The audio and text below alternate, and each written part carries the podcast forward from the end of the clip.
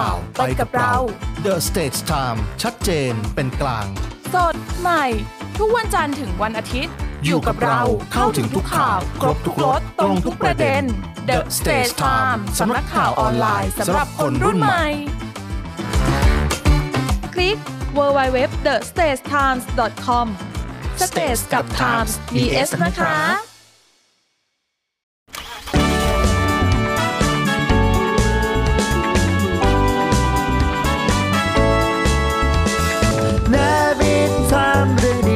ประเทศไทย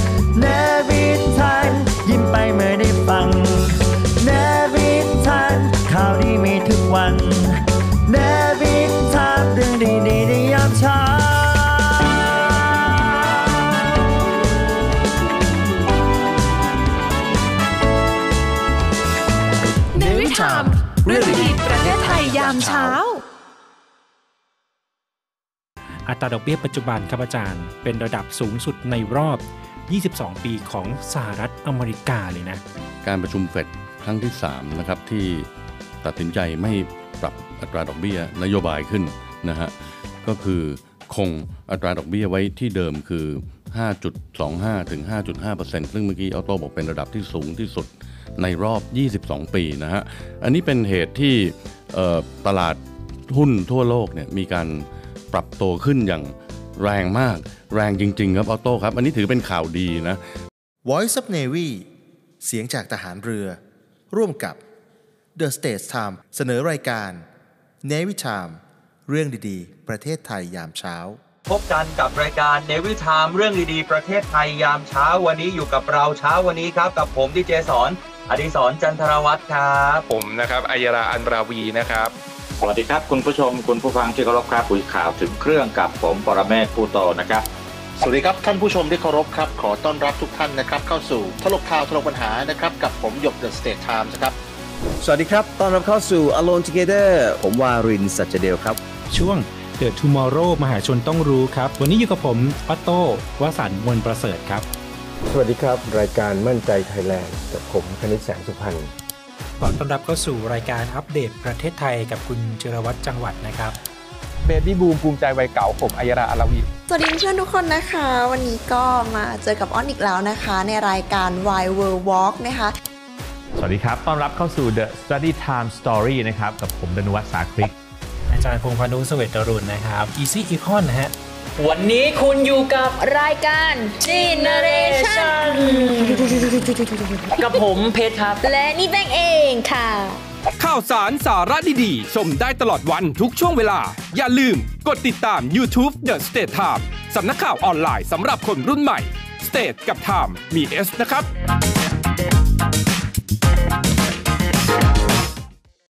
โอมชรีกเนชา ทพท่านเป็นพลังงานที่เหนือธรรมชาติ เราไม่ต้องบนบาน อย่าไปติดสินบนท่าน คุณทำความดี ขอเลยฮะ ขอพรจากท่านได้ แต่คุณต้องทำความดี นี่คือสิ่งที่ถูกต้องที่สุดครับ ไหว้เทพฮินดู ต้องทูบร้านสัจเทพ กลิ่นหอม ล้ำจินตนาการ สั่งซื้อสินค้าได้ที่ TikTok ช็อปยับ หรือโทร 081 489 1116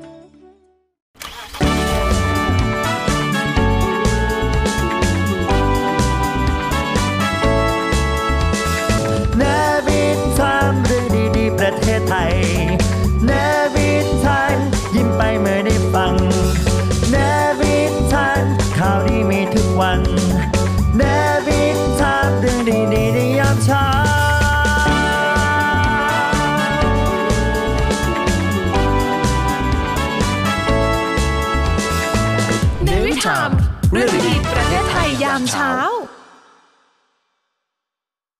สนับสนุนโดยไหว้เทพฮินดู ต้องทูบร้านสัจเทพ กลิ่นหอมล้ำจินตนาการ ข้าวตารุงอารมณ์ดี สุขภาพดีเริ่มต้นที่ข้าวดีสวัสดีครับ ขอต้อนรับเข้าสู่รายการ Easy Econ นะครับ กับผมออโตวสันต์มนต์ประเสริฐครับ แล้ววันนี้ผมอยู่กับอาจารย์พงษ์พานุสเวตรุณด้วยนะครับ ที่เราจะมาคุยกันถึงเรื่องราวของเศรษฐกิจต่างๆ ที่น่าสนใจเรื่องของการเงินนะฮะทั้งไทยแล้วก็ รอบโลกตอนนี้ด้วยว่าสถานการณ์เป็นอย่างไร อย่าลืมนะครับติดตามรับชมรับฟังกันได้ครับ กับรายการของเราไม่ว่าเป็นทางออนไลน์นะครับ ทาง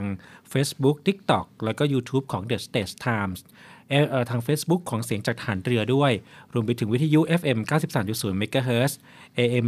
720 กิโลเฮิรตซ์ครับ แล้วก็เครือข่ายของ KCS Radio รวมถึงช่องทางดาวเทียมนะครับ ทางช่อง PSI ช่อง 44 ครับ ที่จะได้รับข่าวสารที่น่าสนใจกันไปนะครับ สวัสดีครับอาจารย์ครับ สวัสดีครับ วันนี้ขอต้เราอนรับมาคุณผู้ชมพูดคุยนะฮะในเรื่องของเอ่อเศรษฐกิจเรื่องของการเงินนะต่างๆ มากมายที่น่าสนใจ ในช่วงที่ผ่านมานะฮะไม่กี่วันที่ผ่านมานี่เองนะครับเอ่อมีการประกาศใช้เรื่องของเฟดที่สหรัฐอเมริกาบอกว่าตกลง ไม่ขึ้นดอกเบี้ยละอืมอ่าก็หลายประเทศนะนักการเงินนักเศรษฐศาสตร์ก็คงกำลังเฝ้าดูอยู่ว่า เอ๊ะสหรัฐจะขึ้นไม่ขึ้น แล้วก็บอกว่ารอบนี้เนี่ยน่าจะหมดแล้วล่ะนะฮะเพราะว่าจะนำเงินเฟ้อเนี่ยลงมาสู่เป้าหมายที่เขาคาดการณ์เอาไว้นะครับ แล้วก็นักวิเคราะห์มีการคาดการณ์ว่า เป็นการคงอัตราดอกเบี้ย 2 ครั้งติดต่อกัน ซึ่งอัตราดอกเบี้ยปัจจุบันครับอาจารย์ เป็นระดับสูงสุดในรอบ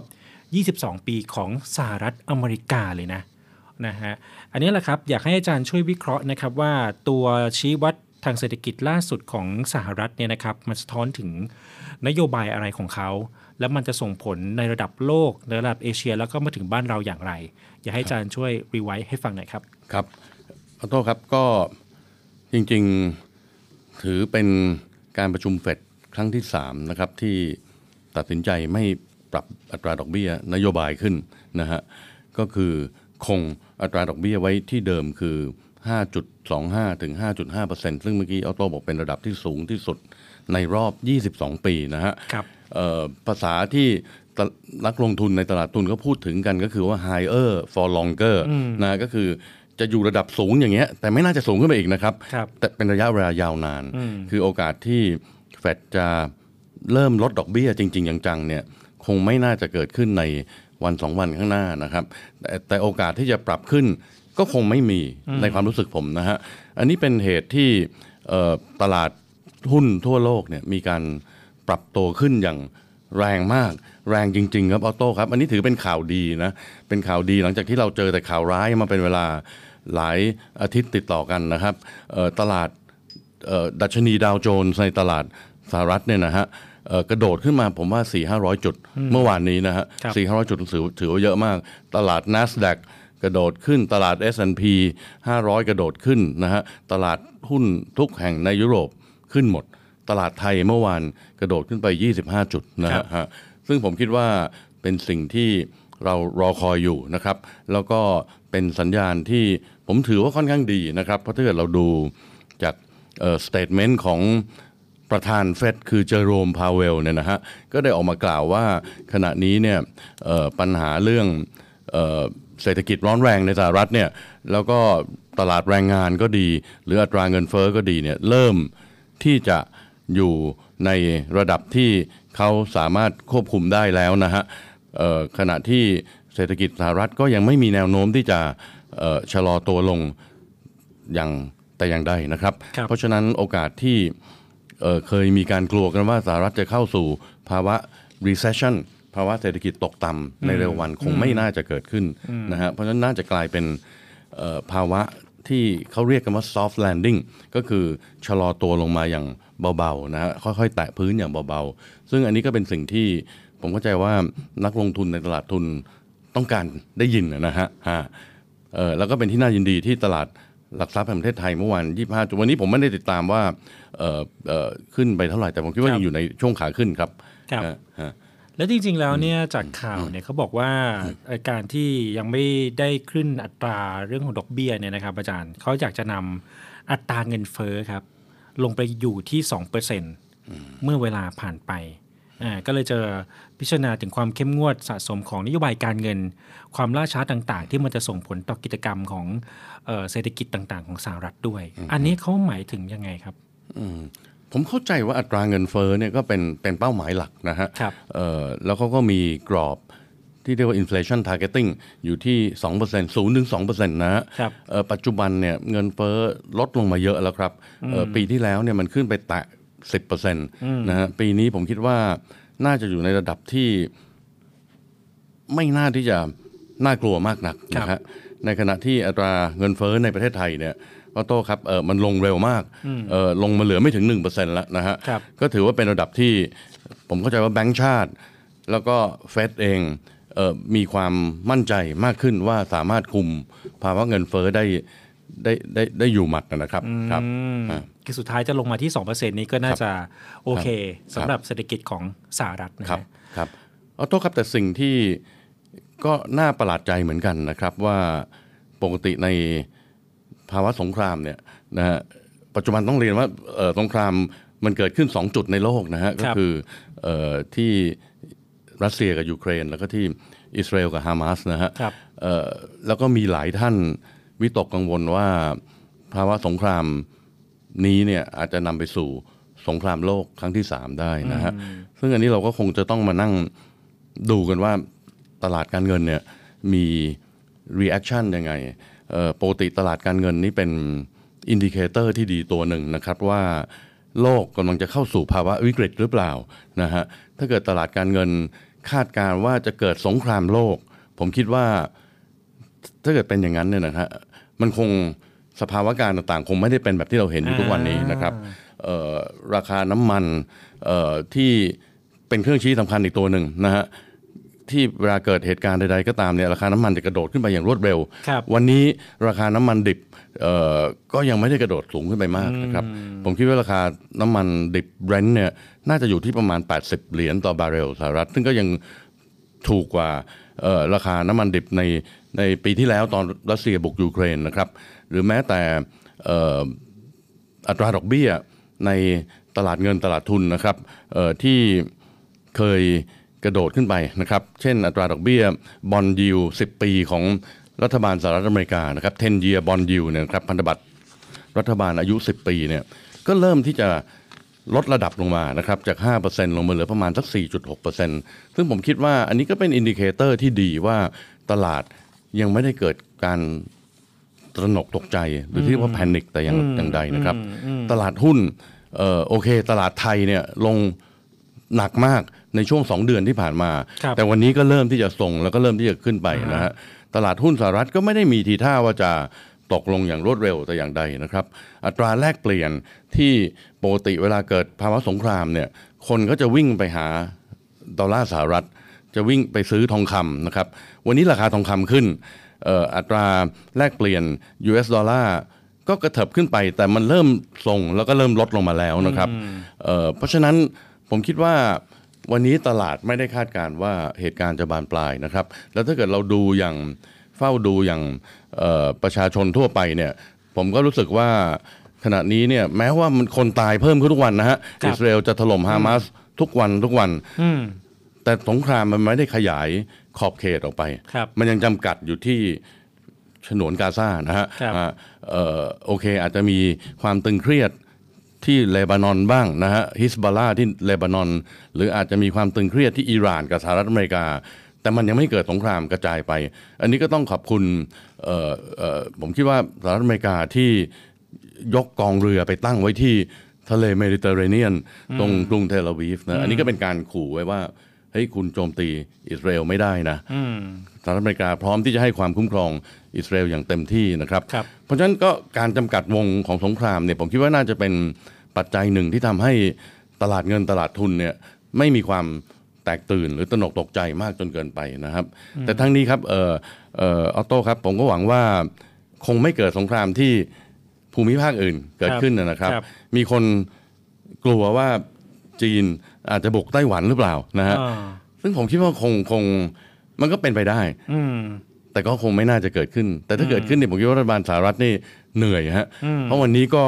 ต้องขอตั้งงบประมาณทางด้านการทหารเพิ่มขึ้นอย่างมากมาย เพื่อส่งกำลังอาวุธไปช่วยทั้งยูเครนแล้วก็ทั้งอิสราเอลครับครับก็ถือว่าเป็นปัญหาเรื่องของภูมิรัฐศาสตร์ของโลกเลยนะที่เกิดขึ้นตอนนี้นะครับ ก็มีนักวิเคราะห์วิเคราะห์กันมากมาย อย่างที่อาจารย์พูด ถูกเอ่อพูดถึงเนี่ยนะถูกต้องเลยนะครับ เรื่องของสหรัฐอเมริกาก็เมื่อประมาณสักเดือนตุลาทางโจไบเดนเองก็เอ่อขอให้รัฐสภาอนุมัติก็ประมาณเร่งด่วนกว่า 16,000 ล้านดอลลาร์ เงินไทยก็ 3.8 ล้านล้านบาทนะฮะสำหรับงบประมาณทางด้านของความมั่นคง แล้วก็ความช่วยเหลือต่างประเทศต่างๆนะครับ ซึ่งงบประมาณนี้นะครับอืมปรากฏว่าจะทำให้สหรัฐขาดดุลงบ 1.7 ล้านล้านดอลลาร์สหรัฐเลยนะครับอาจารย์ ผมอยากถามต่อว่าแล้วอย่างเงี้ยเมื่อกี้เราก็เหมือนกับอธิบายเรื่องของบริบทอืมโลกไปแล้วเรื่องเศรษฐกิจสังคม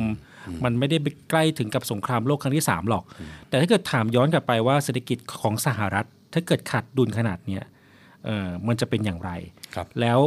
ยังเดินหน้าทำสงครามกันต่อด้วยถูกไหมฮะแล้วก็จะส่งผลกระทบต่อเศรษฐกิจโลกตั้งแต่ Q4 Q1 ของปีหน้าหรือไม่ยังไงอืม ขอโทษครับผมคิดว่านโยบายการคลังเนี่ยซึ่งก็เป็นนโยบายที่ว่าด้วยรายจ่ายรายได้ การก่อหนี้ของรัฐบาลเนี่ยนะครับกำลังจะเป็นปัญหารุนแรง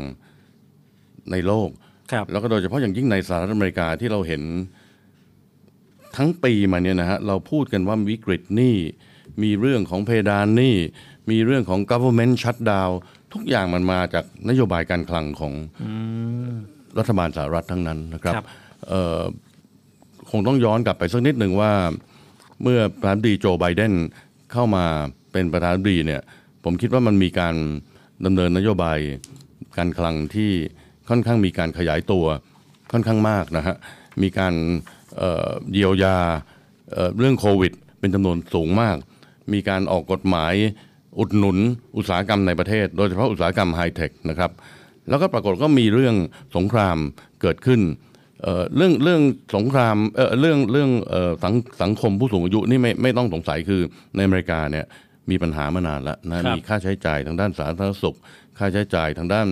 เอ่อบำเหน็จบำนาญสูงขึ้นอย่างรวดเร็วนะครับ คราวนี้มาประดังกับเรื่องสงครามขึ้นมาอีกนะครับ ผมเลยคิดว่าเอ่อปัญหาการคลังน่าจะเป็นเอ่อปัญหาหนักมาก ๆในระยะต่อไปนะครับเอ่องบประมาณทางการทหารที่เอ่อ รัฐบาลของไบเดนเนี่ยเอ่อเสนอขอเพิ่มเติมจากสภาในปีนี้เนี่ยนะครับเอ่อเข้าใจว่าสูงถึงประมาณแสนกับ 9,000 ล้านเหรียญสหรัฐ ซึ่งเป็นจำนวนมหาศาลเหลือเกิน อันนี้คือช่วย 2 ประเทศ ช่วยยูเครนกับช่วยอิสราเอลนะฮะครับทันทีที่มีการขอตั้งงบประมาณสูงขนาดนี้เนี่ยผมเข้าใจว่าตลาดทุนเนี่ยได้มี ปฏิกิริยาตอบสนองในทางลบอย่างรุนแรงมากนะครับเอ่อแม้ว่าเฟดจะไม่ได้ขึ้นดอกเบี้ยที่มีเราพูดถึงแล้วเนี่ยนะครับใช่ใช่เป็นเวเป็นจำนวนเป็นเวลา 3 ครั้งติดต่อกันเนี่ยนะครับ แต่ปรากฏว่าอัตราดอกเบี้ยพันธบัตรรัฐบาล 10 ปี ที่เรียกว่า 10 year bond yield เนี่ยนะครับมันกระโดดขึ้นไปรอละที่5%นะฮะสูงที่สุดในประวัติศาสตร์อีกเหมือนกัน ที่เมื่อกี้ออโต้บอก 22 ปีเนี่ยนี่ก็ 22 ปีไม่รัฐบาลเอ่อ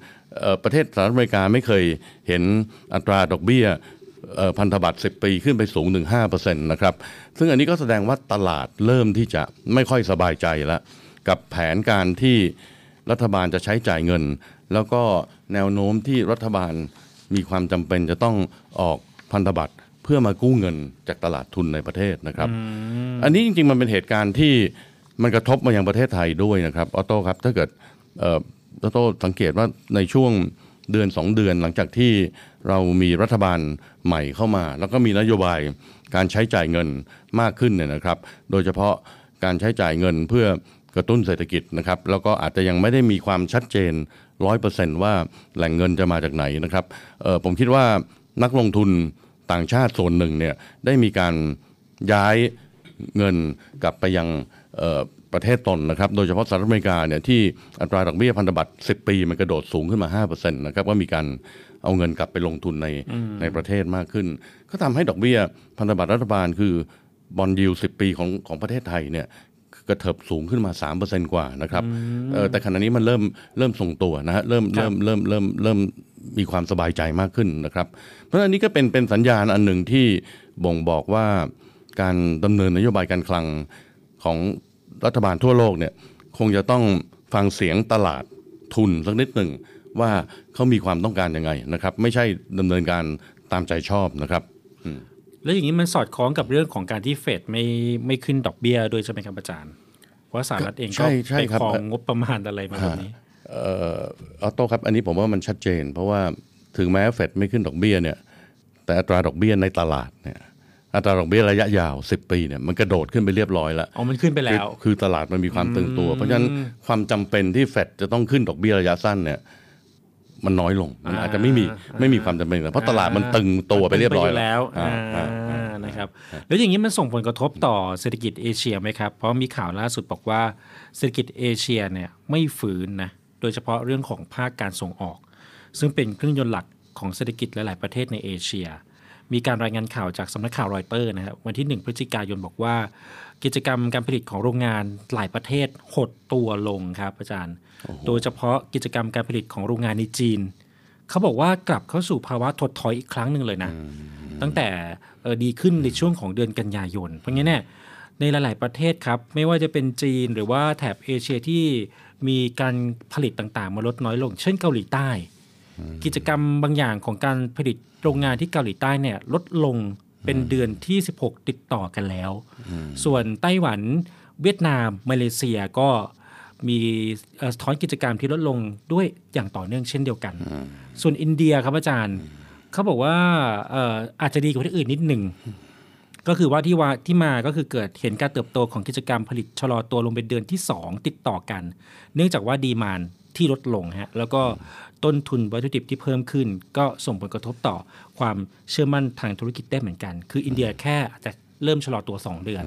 แต่ประเทศอื่นเนี่ยเป็น 10 เดือนเป็นปีมาแล้วนะฮะอันนี้ก็เป็นข้อมูลฮะว่าเอ๊ะมันมีมันมีผลกระทบจากอะไรทำไม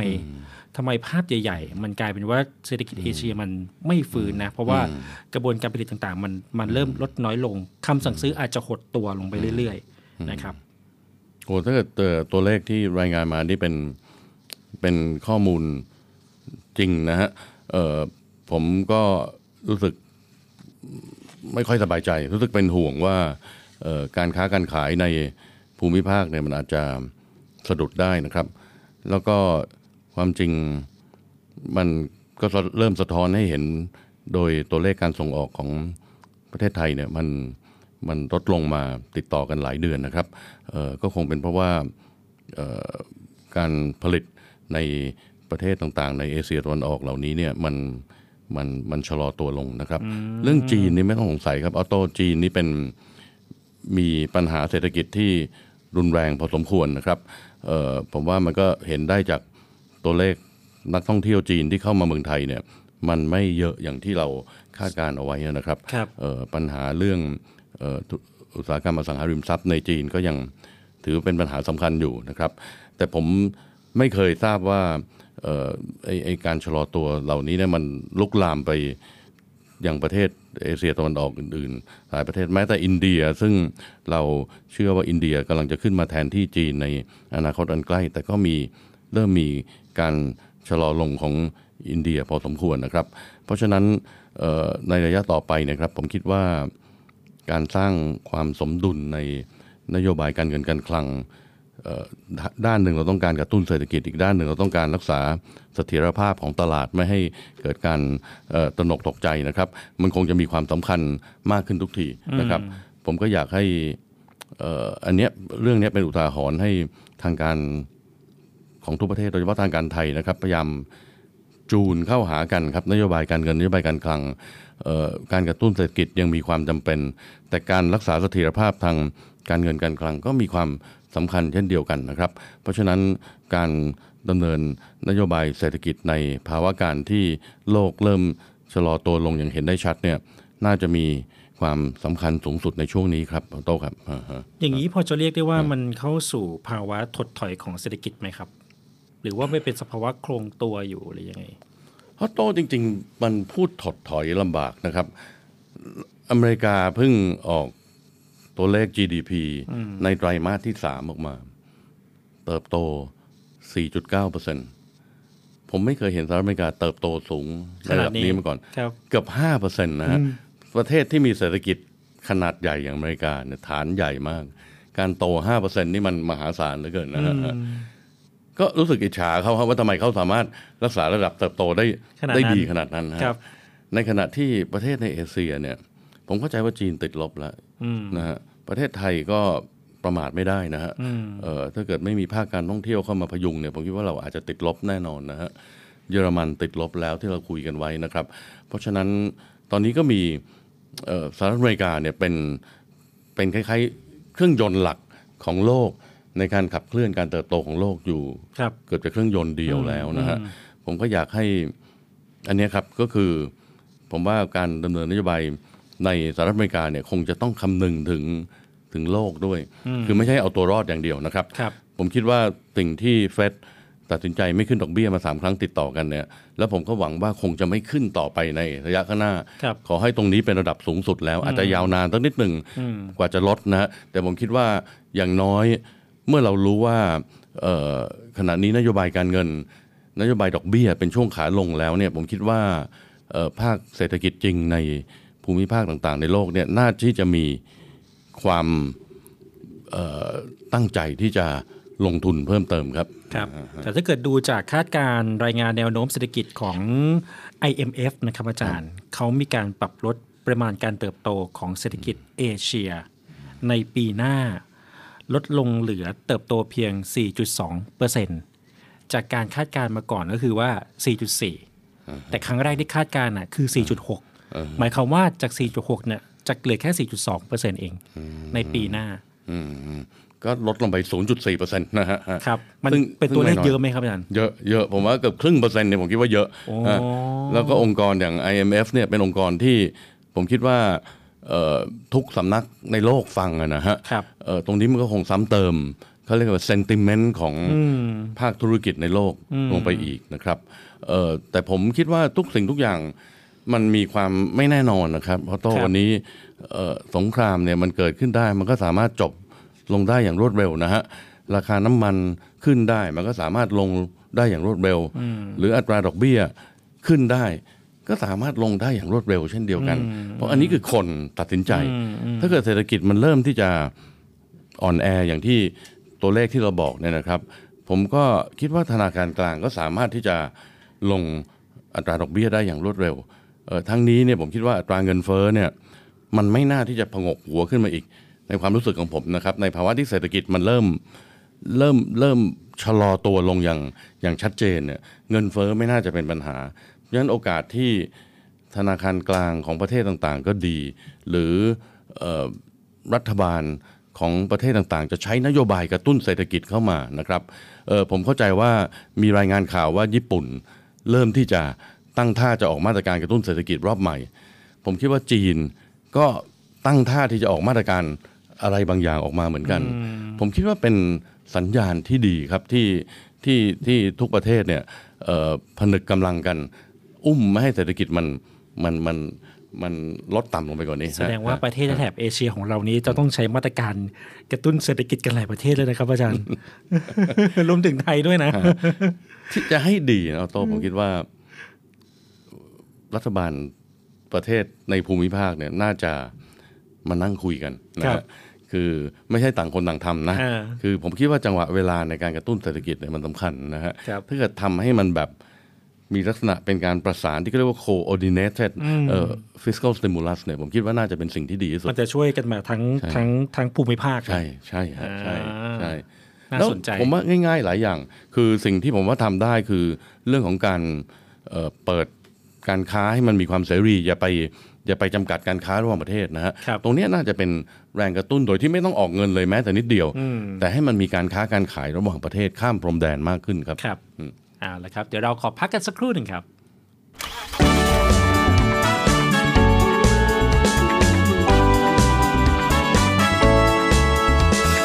เนวิทามเรื่องดีๆประเทศไทย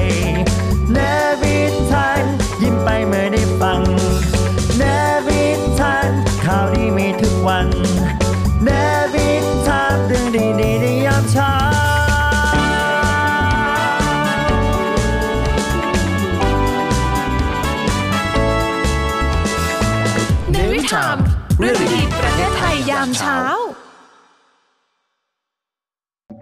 The States Times สำนักข่าวออนไลน์สำหรับคนรุ่นใหม่ The Stage Time สำนักข่าวออนไลน์สำหรับคนรุ่นใหม่ The State Times สำนักข่าวออนไลน์สำหรับคนรุ่นใหม่ ข่าวสดใหม่ เศรษฐกิจทันใจ คนไทยควรรู้ เชิดชูคนดี คลิก สเตสกับ Times มี S นะคะ ข่าวสารสาระดีๆ ชมได้ตลอดวันทุกช่วงเวลา อย่าลืมกดติดตาม YouTube The State Time สำนักข่าวออนไลน์สำหรับคนรุ่นใหม่ State กับ Time มี S นะครับ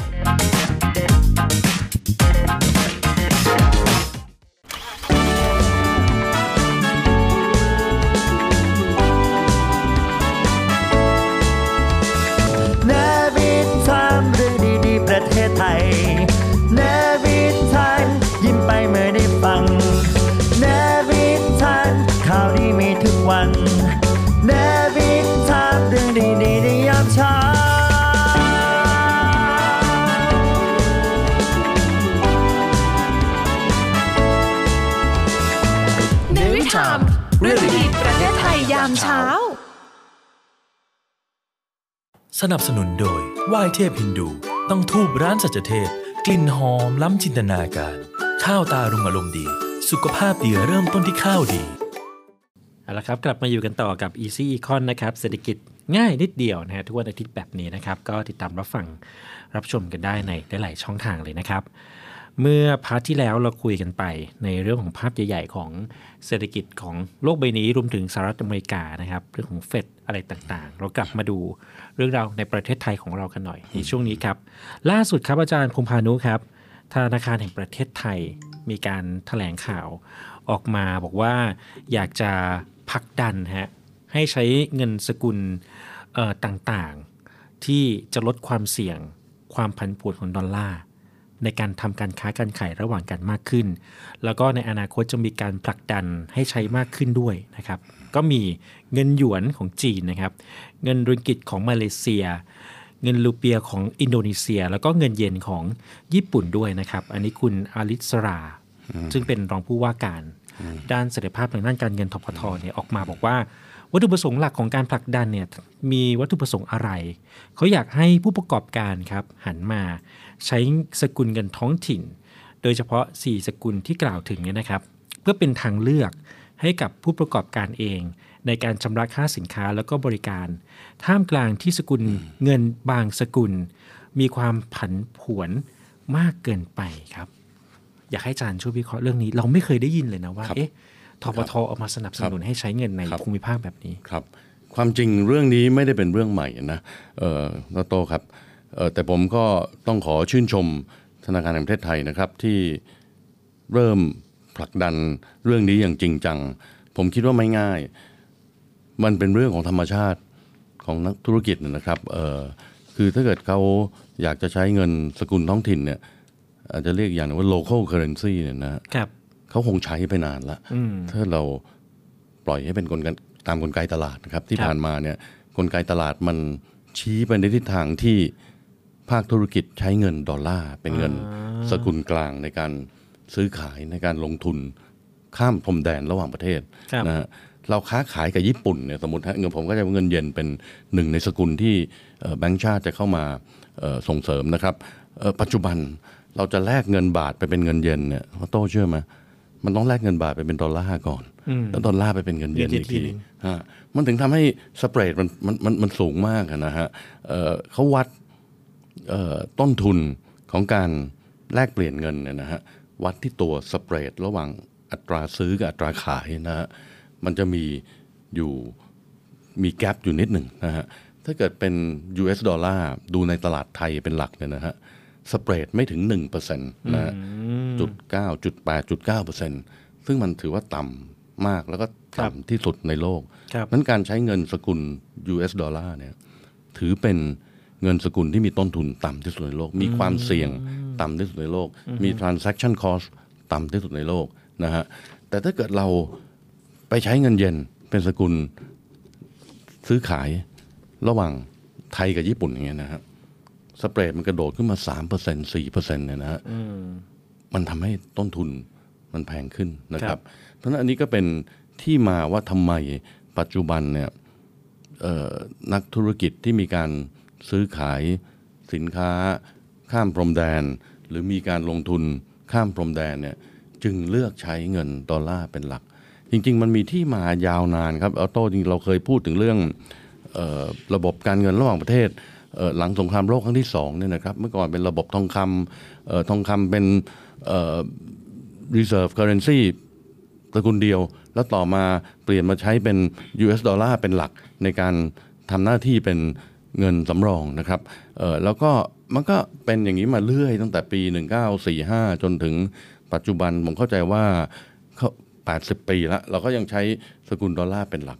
เพราะฉะนั้นครับเออออโต้การที่แบงก์ชาติเนี่ยจะผลักดันตรงนี้จริง ๆ จังๆ ผมคิดว่าก็ไม่ง่าย นะฮะแล้วก็อาจจะต้องใช้ความร่วมมือกับธนาคารกลางประเทศต่างๆ ทั่วโลกในการผลักดันให้เกิดอัตราตลาด อัตราแลกเปลี่ยนขึ้นมานะฮะโดยตรงระหว่างเงินสกุลท้องถิ่นด้วยกันเองนะครับผมตื่นเต้นครับได้ยินข้อเสนออันนี้แล้วผมอยากเห็นชัดๆมันมีความพยายามเยอะแล้วมันต้องทำไปพร้อมกัน นอกจากการตั้งตลาดอัตราแลกเปลี่ยนที่ทำหน้าที่แลกเปลี่ยนระหว่าง เงินสกุลท้องถิ่นด้วยกันเองแล้วเนี่ยผมคิดว่าอาจจะต้องพัฒนาตลาดเงินตลาดทุนให้มันมีโครงสร้างพื้นฐานที่สามารถรองรับการแลกเปลี่ยนระหว่างเงินสกุลท้องถิ่นด้วยนะครับเอ่อถ้าเกิดออโต้จำได้สมัยต้มยำกุ้งเนี่ยเอ่อผมเข้าใจว่าท่านนายกทักษิณเนี่ยนะฮะครับเอ่อเอ่อตอนนั้นเข้ามาเป็นนายกรัฐมนตรีครั้งแรกเนี่ยก็มีแนวคิดเรื่อง Asian bond market ถ้าเกิดเราจำได้อืมได้ดีอืมอันนี้จริงๆก็เป็นส่วนหนึ่งของการ ผลักดันให้เกิดการลงทุนในภูมิภาคนะครับ เมื่อก่อนประเทศที่เกินดุลเนี่ยก็จะไปลงทุนในตราสารที่เป็นเงินดอลลาร์ประเทศที่ขาดดุลก็จะไปกู้เงินอืมที่เป็นดอลลาร์มาครับนายกทักษิณบอกทำไมไม่จับคนเกินดุลกับคนขาดดุลเนี่ยมาเจอกันที่ตลาดอ่า bond market ตลาดพันธบัตร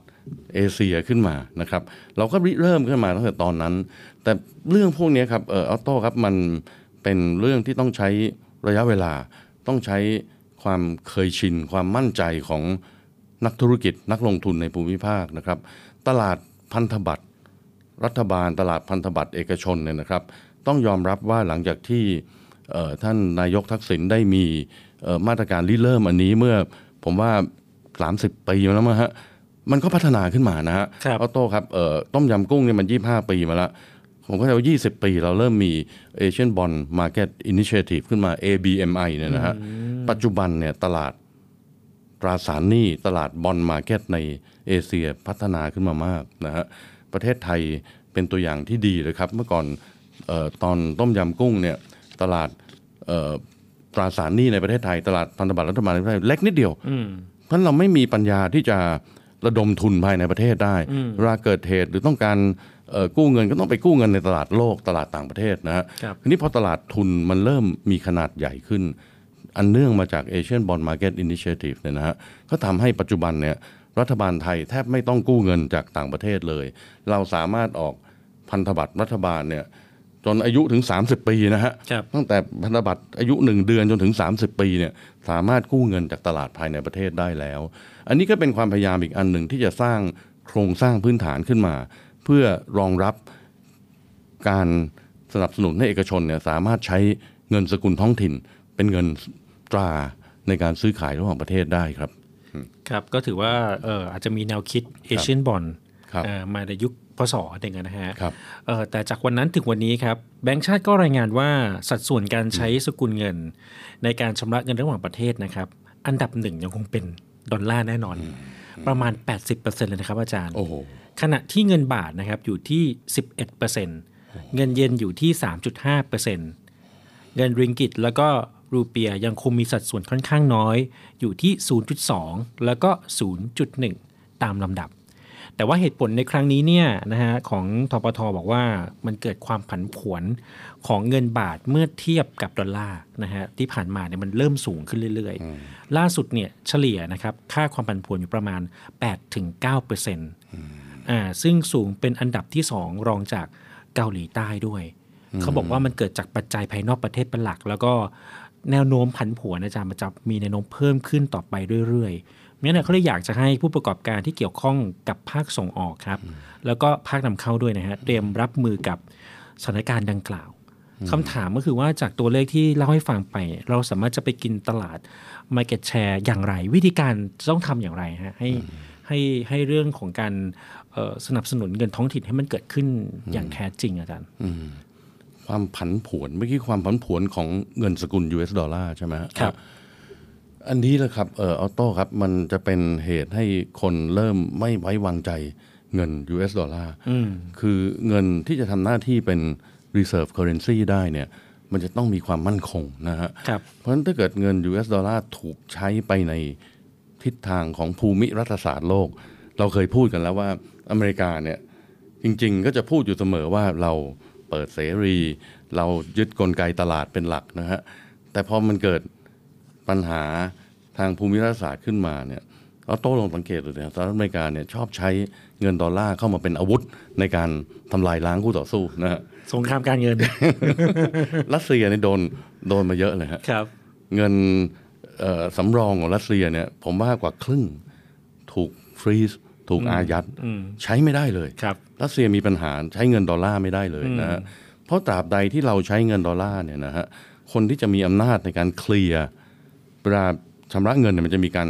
clearing house อยู่ที่นิวยอร์กนะฮะคนที่มีอำนาจระงับการเคลียร์เงิน transaction ต่างๆ เหล่านั้นเนี่ยก็คือ Federal Reserve Bank ของนิวยอร์กนะฮะเพราะฉะนั้นอเมริกาก็จะมีอำนาจมาก ถ้าเกิดคนเอ่อเชื่อใน US ดอลลาร์นะครับเอ่อที่ผ่านมาเนี่ย ผมว่าหลายเหตุการณ์สหรัฐอเมริกาใช้ตรงนี้เนี่ยเป็นอาวุธในการเข้ามาประหัตประหารนะฮะอิหร่านโดนมาเยอะอิหร่านโดนสั่งห้ามเอ่อชำระเงินระหว่างประเทศมาเยอะมากนะฮะเพราะฉะนั้นเอ่อตรงนี้แหละครับผมคิดว่ามันเป็นสาเหตุสำคัญที่แบงก์ชาติพยายามริเริ่มตรงนี้นะครับ แล้วก็ในทางธรรมชาติเองเนี่ยผมคิดว่าเมื่อคนเห็นว่าเงินดอลลาร์เนี่ยถูกเอามาใช้ในทางการเมืองเยอะขึ้นเนี่ยผมคิดว่ามันก็ ทำให้ความมั่นใจของเขาเนี่ยมันมันลดลงไปนะฮะแต่อย่างไรก็ตามเขาโต้มันยังมีเรื่องประเด็นที่เมื่อกี้ผมเรียน คือเรื่องของ transaction cost ที่มันมันถูกอะมันถูก แล้วมันมีเครื่องไม้เครื่องมือเยอะฮะอืมเอาโต้ครับเวลาเราทำธุรกิจข้ามพรมแดนระหว่างประเทศเนี่ยมันจะต้องใช้เครื่องมือบริหารความเสี่ยงนะฮะเวลา การซื้อขายเป็นเงินสกุลอื่นเนี่ยมันจะมีความเสี่ยงเกิดขึ้น ค่าเงินมันมีขึ้นมีลงนะฮะครับมันต้องทำ hedging ภาษาธุรกิจเขาเรียก hedging นะฮะ มันก็ต้องมีเครื่องไม้เครื่องมือมีการทำ forward cover transaction อันนั้นที่จะมีการชำระเงินในอนาคตอืมจะต้องมีการกู้เงินเป็นเงินสกุลต่างประเทศ สมมุติเกิดผมทำการซื้อขายกับมาเลเซียอย่างเงี้ยนะฮะอืมผมจะต้องชำระเงินเป็นเงินริงกิต สมมติจะให้เงินริงกิตของมาเลเซียเนี่ยครับผมก็ต้องสามารถ มีสภาพคล่องเป็นริงกิตได้อืมไม่งั้นนักธุรกิจไม่สามารถหาเงินริงกิตมาชำระเงินอือฮะค่าซื้อขายสินค้าจากมาเลเซียได้นะฮะ ตรงนี้มันยังไม่มีครับ อย่าว่าแต่เงินริงกิตเลยไอ้ไอ้ตัวทำ forward ตัวทำ hedging ต่างๆเนี่ยอ่าๆมันไม่มีเลยนะฮะอืมสปอตยังไม่มีแล้วก็ forward จะมีได้ยังไงนะฮะ เพราะฉะนั้นตรงนี้เนี่ยเป็นจุดอ่อนนะฮะ คือคนเนี่ยผมคิดเข้าใจว่าอยากเปลี่ยนมาใช้เงินสกุลท้องถิ่นมากเต็มทีนะฮะ แต่มันไม่มีเครื่องมือในการสนับสนุนให้เขาใช้เงินสกุลท้องคือถิ่นถ้าจะใช้ริงกิตเอ๊ะดอลลาร์มันก็ต้นทุนถูกกว่าอ่า แล้วมันก็สามารถใช้ได้กว้างขวางกว่าใช่ฮะอย่างที่อาจารย์ใช่พูด hedging ก็คือการป้องกันความเสี่ยงจากอัตราแลกเปลี่ยนถูกไหมฮะอ่าซึ่งทปทบอกเองว่าตอนนี้เนี่ยเอออยู่ที่ 29%เมื่อเทียบกับช่วงก่อนปี 61 นะครับ แต่ว่ายังทำ hedging กันในสัดส่วนที่ค่อนข้างต่ำเพียง 23 เปอร์เซ็นต์เท่านั้นนะฮะคือผู้ประกอบการก็หันมาใช้เครื่องมือเหล่านี้นะคนที่ผมส่งออกผมว่าดีครับเออโทษครับเออสมัยก่อนเนี่ยเวลาเรามีถ้าเกิดจำได้ก่อนต้มยำกุ้งเนี่ยอัตราแลกเปลี่ยนมัน fix นะเช่น 30 บาทต่อหนึ่งดอลลาร์ครับนั้นนักธุรกิจก็ไม่สนใจที่จะทำ hedging เพราะมันไม่เปลี่ยนอ่านะฮะมันนิ่งแล้วฮะอ่ารัฐบาลไทยประกาศว่าเงินบาทจะอยู่มีค่าเท่าเนี้ยนะฮะแต่ปัจจุบันเนี่ยหลังจากที่เราปรับเปลี่ยนระบบ เงินตราของเราจากระบบ fix มาเป็นระบบ floating เนี่ยนะฮะครับเอ่อมันก็เริ่มมีความเสี่ยงเกิดขึ้น เพราะมันขึ้นได้ลงได้นะฮะเอ่อทางทปทเองก็พยายามสนับสนุนให้เอ่อธุรกิจเนี่ยมันเอ่อนักธุรกิจเนี่ยทำการเอ่อป้องกันความเสี่ยงนะครัฮะบโดยวิธี hedging โดยวิธีทำ forward อืมต่างๆ หรือไปซื้อ derivative อือฮึ derivative ก็เป็นเครื่องมือทางการเงินที่ใช้ในการบริหารความเสี่ยงเนี่ยนะฮะเอ่อแต่มันก็มีต้นทุนเพิ่มขึ้นนะฮะอืมเวลาเขาเข้ามาเอ่อ ปิดความเสี่ยงเนี่ยมันก็มีต้นทุนทางธุรกิจเพิ่มขึ้น แต่มันก็ดีกว่าศูนย์ไปทั้งก้อนนะนะฮะครับเอ่อผมคิดว่าแนวโน้มก็เริ่มที่จะดีขึ้นนะฮะนักธุเอ่อภาคธุรกิจเริ่มเห็นความสำคัญของการบริหารความเสี่ยง เห็นความสำคัญของเครื่องไม้เครื่องมือต่างๆ ในการเข้ามาคุ้มครองความเสี่ยงนะแต่มันก็ยังมีช่องว่างอยู่ พอสมควร ก็บอกว่าเฮ้ยไปวัดดวงเอานะผมว่ามันคงมีเยอะธุรกิจที่ที่วัดดวงนะฮะครับเเอ่อ แต่การที่จะเปลี่ยนมาเป็นเงินสกุลท้องถิ่นเนี่ยผมคิดว่าก็คงต้องคิดหนักนะครับเอ่อผมอยากจะถือโอกาสนี้เล่าไปอีกสักนิดหนึ่งว่าเอ่อในยุโรปเนี่ยเอ่อเขามีเงินสกุลเดียวคือยูโรนะฮะครับเอ่อก็ถือว่าเป็นสิ่งที่ทำให้การค้าการขายระหว่างประเทศที่อยู่ในสหภาพยุโรปเนี่ยไม่จำเป็นต้อง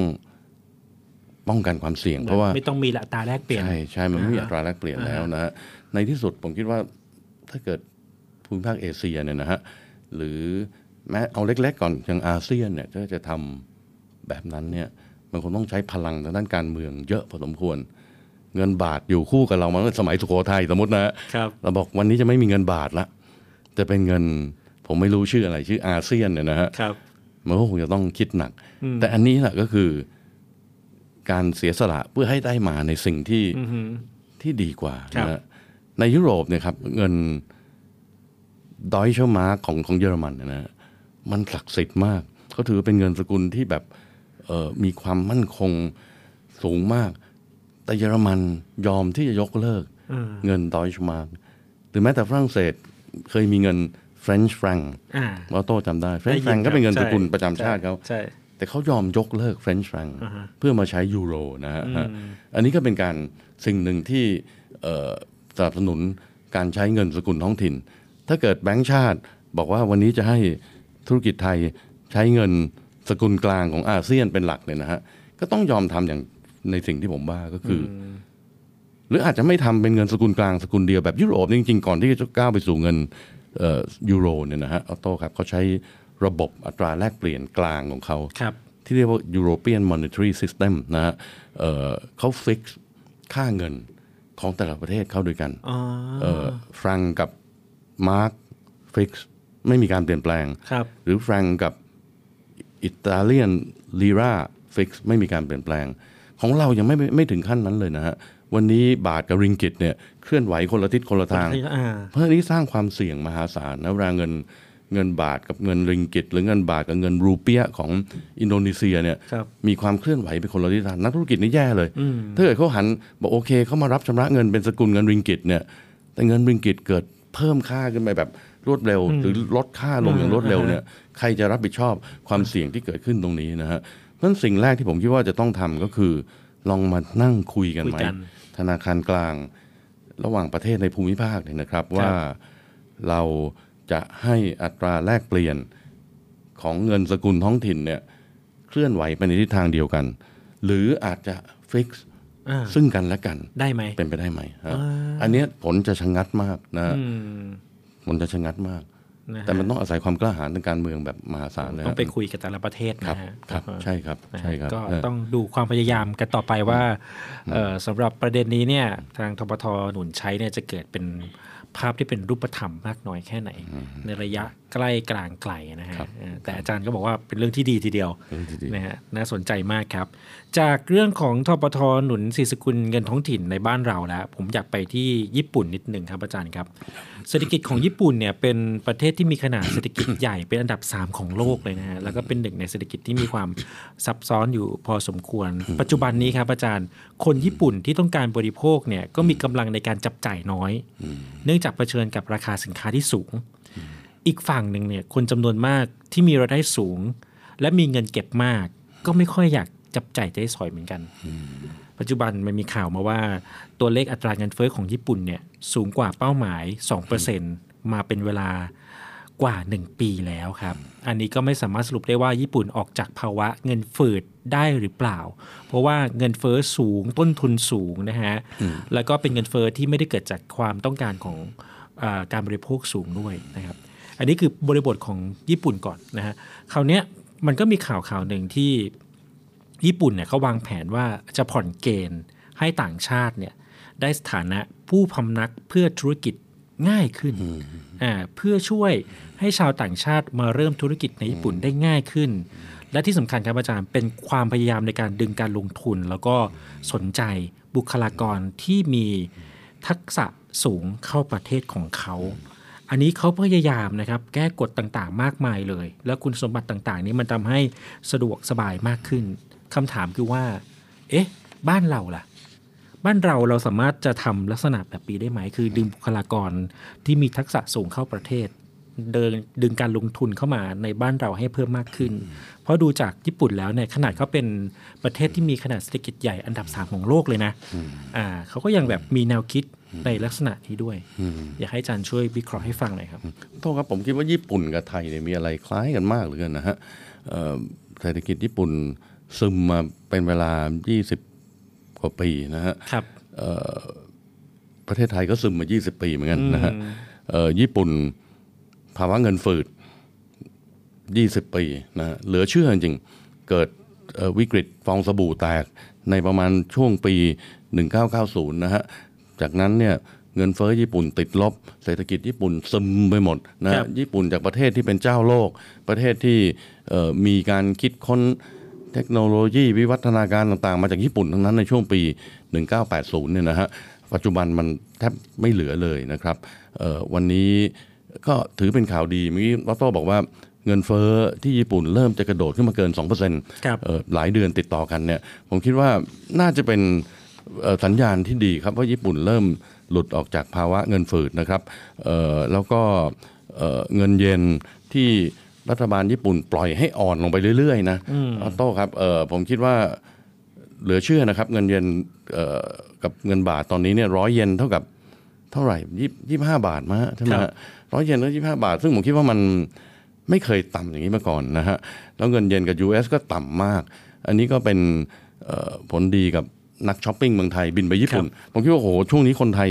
เดินทางไปญี่ปุ่น เยอะมาก ช่วงนี้ถูกมากเลยใช่ค่าเงิครับนนะฮะใช่ครับครับ ผมเองอีกสักอาทิตย์สองอาทิตย์ก็จะไปญี่ปุ่นนะฮะก็ครับเตรียมเตรียมไปช้อปปิ้งเหมือนกันนะครับครับเอ่อเพราะญี่ปุ่นนี่เขาดีเวลาเอ่อค่าเงินเขาลงเนี่ยเขาไม่ขึ้นราคาสินค้าอืมเร็วเหมือนเหมือนเหมือนเมืองไทยเมืองไทยเวลาเงินบาทอ่อนปุ๊บนี่ราคาสินค้าขึ้นทันทีปรับเลยนะครับฮะญี่ปุ่นก็เขาอึดแล้วเขาก็เอ่อเอ่อ ให้เกียรติผู้บริโภคคือไม่ไม่ไม่ผลักภาระไปยังผู้บริโภคเร็วเกินไปนะครับครับ ส่วนประเด็นที่ว่าญี่ปุ่นเริ่มที่จะมีปัญหาเรื่องแรงงานนะครับ แล้วก็เปิดเสรีให้กับคนต่างชาติเข้าไปประกอบธุรกิจก็ดี หรือให้แรงงานประเภทที่มีทักษะแรงงานที่เป็นมืออาชีพเข้าไปประกอบอาชีพในญี่ปุ่นได้เนี่ยผมก็คิดว่าเป็นสิ่งที่มีความจำเป็นจะต้องทำนะครับ เพราะญี่ปุ่นเป็นสังคมสูงอายุ ที่แก่เร็วที่สุดในโลกมาเป็นเวลานานมากแล้วครับญี่ปุ่นนี่ประชากรลดลงมา ผมว่าเกือบจะ20 ปีติดต่อกันนะฮะแล้วก็เอ่อกำลังแรงงานของญี่ปุ่นก็มีขนาดเล็กลงอย่างรวดเร็วนะฮะเอ่อผมคิดว่าเขาเปิดขึ้นญี่ปุ่นเป็นสังคมที่ปิด ผมคิดว่าออโต้คงคงเคยไปแล้วก็สัมผัสได้ว่าคนต่างชาติเนี่ยเขาไปทำอะไรในญี่ปุ่นยากมายากกนะฮะยากครับ ยากจริงอืมๆสังคมเขาปิดมากครับ ผมคิดว่าสังคมไทยก็เป็นสังคมคที่ค่อนล้ายข้างๆกันคล้ายๆกันอ่าคล้ายๆกัน แล้วเราก็สูงอายุเร็วครับเหมือนกันครับกำลังแรงงานก็ลดลงเร็วเหมือนกันอ่าฮะอะญี่ปุ่นเพิ่งจะมาขยับตอนนี้ แต่ผมว่าถ้าเกิดไปดูประเทศในยุโรปประเทศในประเทศอเมริกาเนี่ยนะฮะเขามีการขยับเรื่อง immigration policy มานานพอสมควรนโยบายที่รับแรงงานอืมที่มีคุณภาพนะแรงงานที่มีทักษะแรงงานที่มีความเป็นมืออาชีพจากอืมต่างชาติเข้ามานะฮะผมคิดว่าก็น่าจะถึงเวลาที่เอ่อ ประเทศไทยจะลองสำรวจนโยบายตรวจคนเข้าเมืองนโยบาย immigration ของเราครับอีกทีหนึ่งว่าเราจะยอมให้เอ่อเอ่อมืออาชีพเหล่านี้เนี่ยเข้ามาทำงานในประเทศไทยมากขึ้นได้ไหม ผมคิดว่าอาชีพหลัก ๆ หลายอาชีพนะฮะเช่นอาชีพแพทย์ อาชีพพยานางพยานางพยาบาลนะฮะอาชีพสถาปนิก อาชีพวิศวกรเนี่ยครับก็เป็นอาชีพที่ผมคิดว่ามันมีความขาดแคลนนะฮะอืมฮะหรือแม้แต่เอ่อนักธุรกิจในระดับ บริหาร ระดับผู้จัดการระดับ CEO เนี่ยเราจะยอมให้ต่างชาติเข้ามาอืมได้บ้างไหมนะฮะอันนี้เป็นนโยบายระดับสูงที่ผมคิดว่าถึงเวลาที่ต้องทำนะฮะญี่ปุ่นเริ่มทำไปแล้ว ก็ถือเป็นน่าจะเป็นตัวอย่างที่ประเทศไทยน่าจะ เดินตามแนวนี้ครับโตครับครับฮะนะฮะเพราะตลอดระยะเวลาที่ผ่านมากลับกลายเป็นว่าบุคลากรชั้นนำของไทย อย่างเช่นที่อาจารย์พูดถึงคุณหมอเนี่ยบางทีก็ไปทำงานกันที่สหรัฐอเมริกา กันเยอะเหมือนกันนะฮะมันมันเหมือนกับมันพีระมิดกลับหัว จริงๆเราน่าจะมีแพทย์ที่เก่งๆเข้ามา support ในเมืองไทยมากขึ้นนะครับครับ ก็ถือว่าเป็นอีกหนึ่งเรื่องที่อาจารย์แนะนำว่าควรจะเร่งรีบทำให้อย่างรวดเร็วทีเดียว ถ้าเกิดเป็นไปได้นะลองไป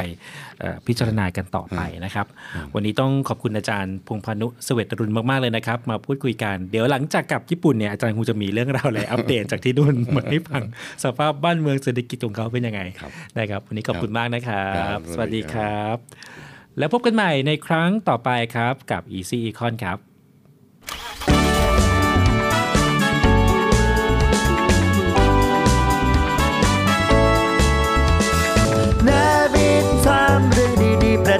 เทศไทย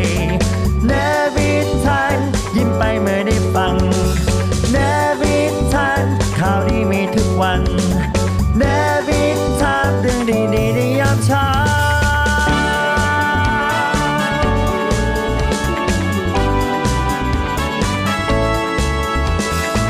เนวิทามเรื่องดีประเทศไทยยามเช้า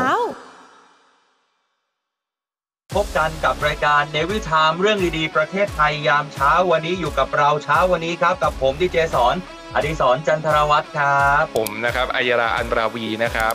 สวัสดีครับ คุณผู้ชมคุณผู้ฟังที่เคารพครับคุยข่าวถึงเครื่องกับผมปรเมศผู้โตนะครับ สวัสดีครับท่านผู้ชมที่เคารพครับขอต้อนรับทุกท่านนะครับ เข้าสู่ทลกข่าวทลกปัญหานะครับกับผมหยกเดอะสเตทไทม์นะครับสวัสดีครับต้อนรับเข้าสู่ Alone Together ผมวารินสัจเดลครับ ช่วง The Tomorrow มหาชนต้องรู้ครับ วันนี้อยู่กับผมออโต้วสันต์มนต์ประเสริฐครับ สวัสดีครับ รายการมั่นใจไทยแลนด์กับผมคณิตแสงสุพรรณขอต้อนรับเข้าสู่รายการอัปเดตประเทศไทยกับคุณเจรวัตรจังหวัดนะครับเบบี้บูมภูมิใจวัยเก่าผมอัยราอัลวีสวัสดีเพื่อนทุกคนนะคะ วันนี้ก็มาเจอกับอ้อนอีกแล้วนะคะ ในรายการ Why World Walk นะคะ สวัสดีครับ ต้อนรับเข้าสู่ The Study Time Story นะครับ กับผมดนวัฒน์สาคริกอา จารย์พงษ์พานุสเวตรุณนะครับ Easy Econ นะฮะ วันนี้คุณอยู่กับรายการ Generation กับผมเพชรครับ และนี่แบงเองค่ะ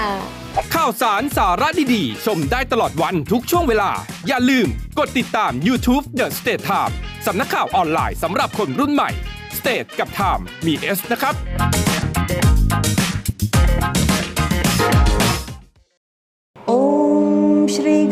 ชายนำหา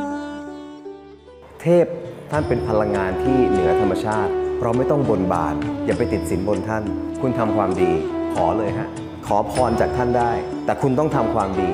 นี่คือสิ่งที่ถูกต้องที่สุดครับไหว้เทพฮินดู ต้องทูบร้านสัจเทพ กลิ่นหอม ล้ำจินตนาการ สั่งซื้อสินค้าได้ที่ TikTok Shop ยับ หรือโทร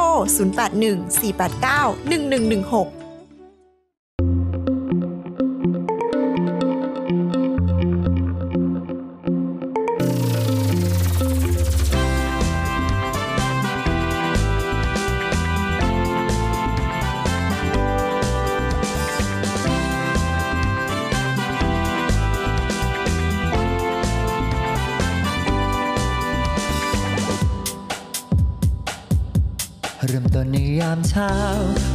ที่ดีๆ เปิดฟังได้ที่นี่ ให้มีแรงบันดาลใจ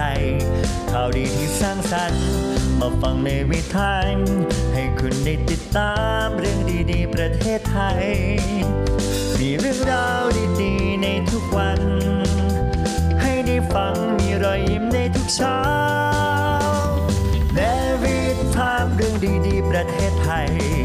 เนวิทานยิ้มไปเมื่อได้ฟัง เนวิทานข่าวดีมีทุกวันเนวิทามเรื่องดีๆในยามเช้าเนวิทามเรื่องดีๆประเทศไทยเนวิทานยิ้มไปเมื่อได้ฟังเนวิทานข่าวดีมีทุกวันเนวิทามเรื่องดีๆในยามเช้า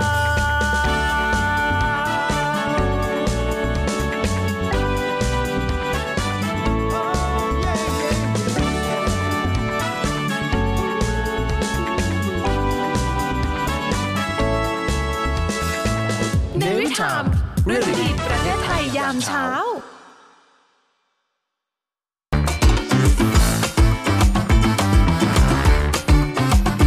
ไปกับข่าว ไปกับเรา The Stage Time ชัดเจนเป็นกลาง สดใหม่ ทุกวันจันทร์ถึงวันอาทิตย์ อยู่กับเราเข้าถึงทุกข่าว ครบทุกรสตรงทุกประเด็น The Stage Time สำนักข่าวออนไลน์สำหรับคนรุ่นใหม่ คลิก www.thestagetimes.com Stage กับ Times มี S นะคะ